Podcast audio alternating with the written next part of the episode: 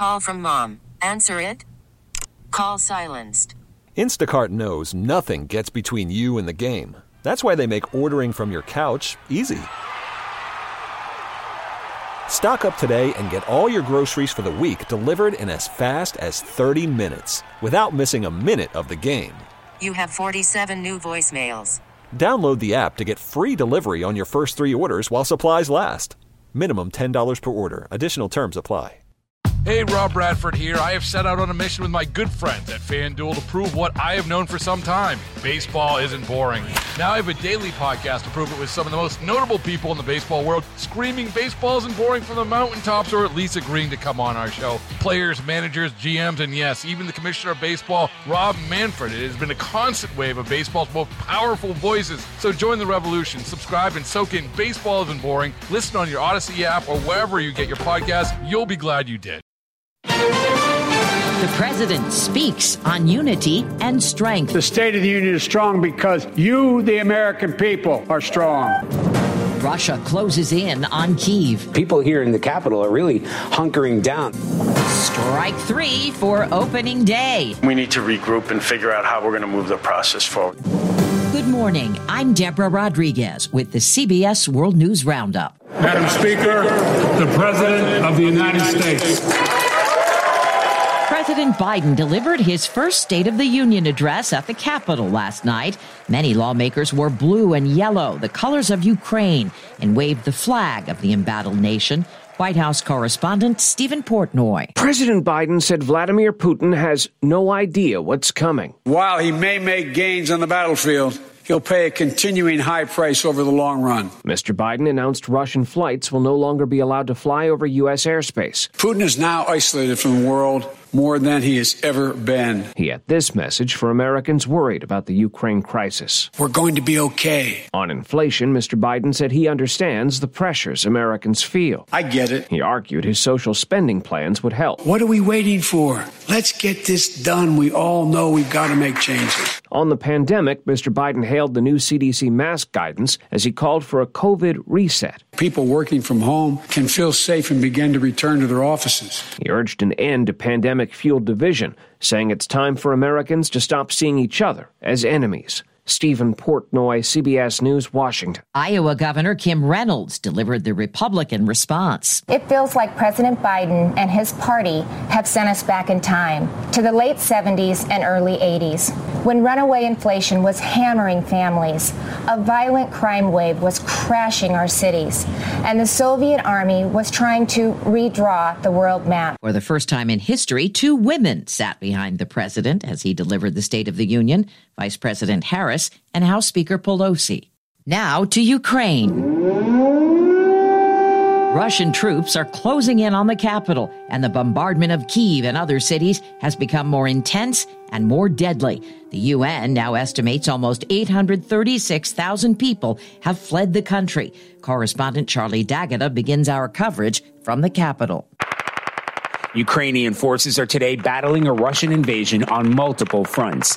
In the south, Russians have launched sweeping offensives on strategic port cities along the Black Sea. Kherson is now under control of Russian troops, according to local officials, the largest city yet to fall. In the east, the ferocious assault on Kharkiv, Ukraine's heavily populated second city, continues. The 40 mile convoy of Russian tanks and other military vehicles snaking toward the capital seems to have stopped in its tracks. A second military convoy has been seen moving in on the capital from the east. A current assessment predicts Russian forces could isolate the capital in a week and take it over 30 days after that. This is Steve Futterman in Medyka, Poland. She is one of the newest people to leave Ukraine and enter this country. I feel safe and I'm happy that I'm here. Her name is Zoya, 20 years old. I'm so exhausted. I just want to stop the war. That's all. She began her trip in Kiev, then went by train to Lviv. We uh, stay like two days or three, and then we come here,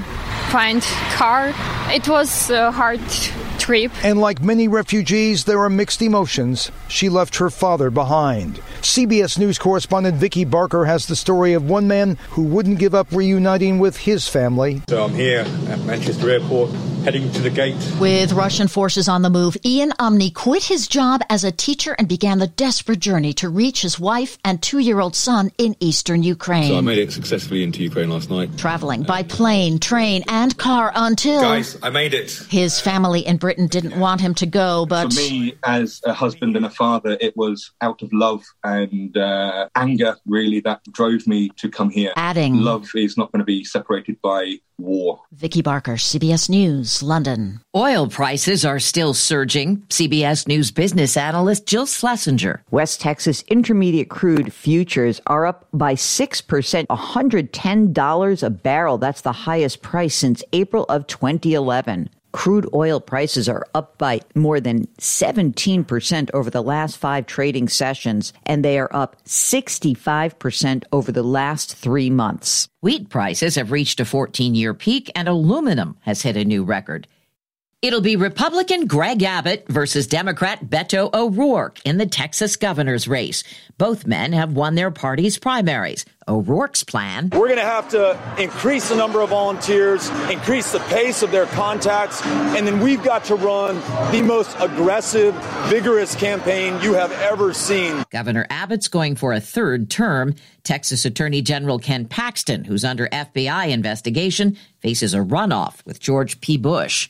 President Biden's pick to replace retiring Supreme Court Justice Stephen Breyer heads to Capitol Hill. D.C. Appeals Court Judge Ketanji Brown Jackson has meetings set up with top senators from both parties today, including Illinois Democrat Dick Durbin, chair of the Senate Judiciary Committee, and Chuck Schumer, the top Senate Democrat. The meetings happen in person at the Capitol. Schumer says the nomination will be historic. Once the Judiciary Committee completes its consideration of Judge Jackson, I will move to have her nomination come immediately to the floor of the Senate. Senate Republican leader Mitch McConnell says he plans a meeting today, too, and says a careful evaluation is needed for the nominee to succeed retiring Justice Stephen Breyer. Scott McFarland, CBS News, Washington. The start of the Major League Baseball season's postponed after MLB Commissioner Rob Manfred announced the league and the players' union couldn't agree on a new collective bargaining agreement after an extra day's worth of negotiations. It takes two parties to reach an agreement, and we will continue to be committed to that process. Union President Tony Clark insists it's all about greed. A lockout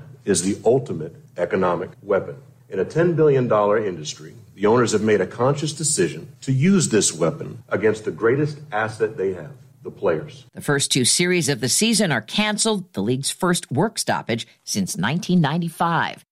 This is Ash Wednesday, and for some committed commuters, it may be coming to them. In places like Chicago, priests are willing to meet people halfway, offering ashes to commuters on train platforms or at bus stops. After two years off, Ashes to Go is back. Father Peter Shevik has done it many times. I enjoyed running with this concept because my favorite invitation was get your ash over here. That brought people right over. In smaller cities, you might have to get ashes the old fashioned way by going to church. Kyle Kimball for CBS News, Springfield, Illinois. It's a tough time to be a Russian restaurant in New York City. The Russian Tea Room, which has been serving up borscht and blintchik for 95 years, has been almost empty since Russia invaded Ukraine. A statement posted on the eatery's website condemns Vladimir Putin and professes solidarity with the people of Ukraine. And that's the World News Roundup. I'm Deborah Rodriguez, CBS News.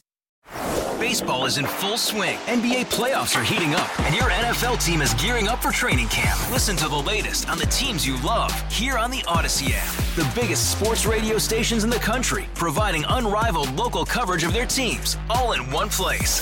Exclusive interviews with players, coaches, and team executives, streaming live and always available on demand. Stay in the know with your favorite teams right here on the Odyssey app.